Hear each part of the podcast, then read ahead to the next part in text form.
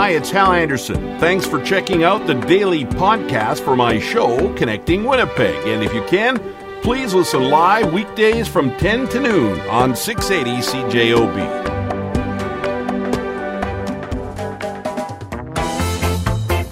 Lisa Dutton, Global News anchor. Lisa, good morning. Good morning, Hal. Could you hear me sighing through that forecast? Was my microphone on?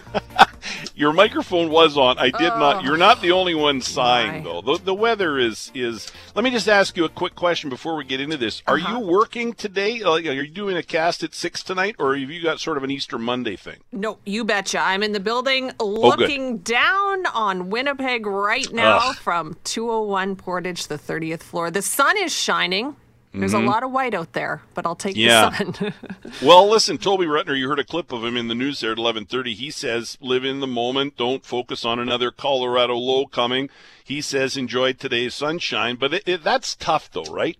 It is. And you know, this this winter, first of all, the amount of snow, the temperatures, it was so cold. And now it just seems to be this never-ending spring. And it's funny, you know, with the kids away from school again last week, everyone's saying, "Oh, it's like they got another spring break." But I said nothing about either of their breaks had anything to do with spring.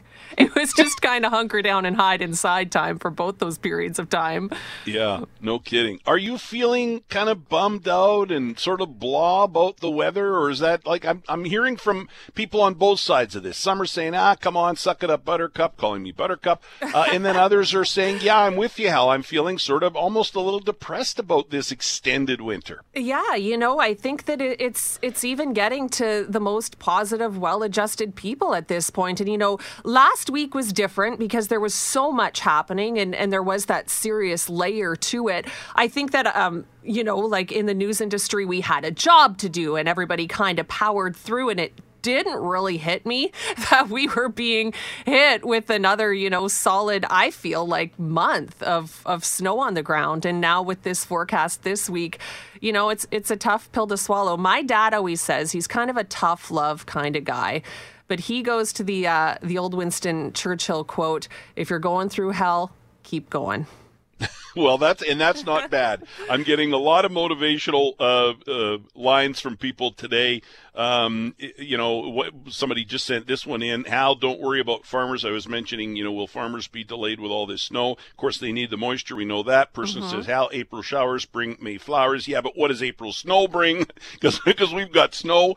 Um, so anyhow, um, we're talking weather here again because we have another uh, Colorado low. Yeah. What will be delayed for you? I talked about worried now that maybe I won't be able to get to the cottage as early mm-hmm. as I, I like to. What about you? You know, for me, it's as simple as how Hal, I just really look forward to turning that front closet over, packing up all the boots and the ski pants, and getting out the bikes and the basketballs and the flip flops, and, you know, just kind of hitting reset on the season. And normally I, I do that much earlier than this year. So I'm just looking forward to the little everyday things that that spring brings that I, I wish mm-hmm. you know mm-hmm. we had this week, but we don't. And you know these these meteorologists last week with you know everything that was happening weather wise and what didn't come to fruition here in the city. You know I have to say like somebody like Peter Quinlan, who I work with every day, these meteorologists take their job so seriously, and it's such yeah. important work that they do, and they really do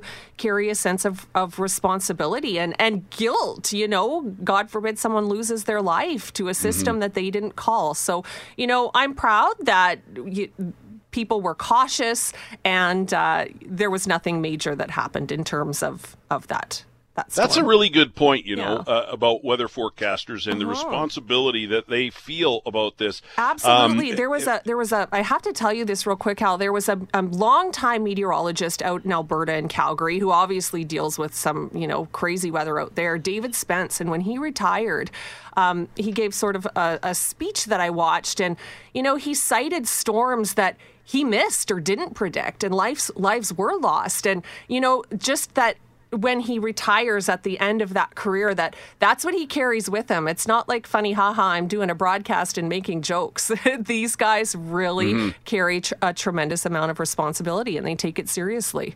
Well, and as I pointed out here on the air and in my Sun column on Saturday, I said, listen, Environment Canada and the weather forecasters nailed it. They said 30 to 50 centimeters for Winnipeg and more in the southwest part of the province. They nailed it. We got, Yeah. I mean, I think we lucked out. We got 30 only here in Winnipeg, but we know areas where they got over 80. So, yeah, I, I uh, you, a really good point, though, about forecasters feeling a responsibility to get the right information out there to people as early as possible. You are downtown, right at 201 Portage. You're, you haven't, I don't think you've missed any time at all being downtown during the pandemic, have you? No, both my husband and I have have worked, you know, in office throughout the pandemic, so that you know hasn't changed for us personally, but you know it has in just the sense that you're in an office that you're normally surrounded by people. Some days shoulder to shoulder, lots of hustle bustle of the newsroom, um, and you know throughout the pandemic there were days that I could look across the room and I wouldn't see anybody at all. So just a handful of people here feeling really different, and downtown there were days that you just you you know you don't go out for lunch anymore because everything was closed so slowly i've been seeing things come back to life and it's nice you know when you walk in and you see the sushi guy and you can get your hello again and say good morning. Seeing that that life injected back into town slowly but surely but man you know the tail is really wagging the dog when it comes to people coming back to the office. People you know are content and comfortable at home many of them and uh, employers are really sort of having to accommodate them in many mm-hmm. industries Yeah, Loren Remillard from the chamber said that. Right now, it's about you know employers making their employees happy, but sure they mm-hmm. want they want workers to be back downtown. At this point, according to new numbers uh, from Winnipeg Downtown Biz, 28 percent. But the good news is 100 percent of the employers they talk to say they plan on bringing back at least some workers downtown. So uh, yeah, hopefully downtown gets back to some sort of normal and then thrives because we're certainly seeing areas of the downtown. I mentioned earlier a couple of big question marks. You know what's happening with the Bay, what's happening with Portage Place, Yeah. but 300 Main, for example, that's that's very cool to see what's happening there. Mm-hmm. All right, Lisa, thank you very much for your time. I you, appreciate sir. it. We'll be watching and listening at six o'clock tonight. hang in there hal Thank you. I will. Yes.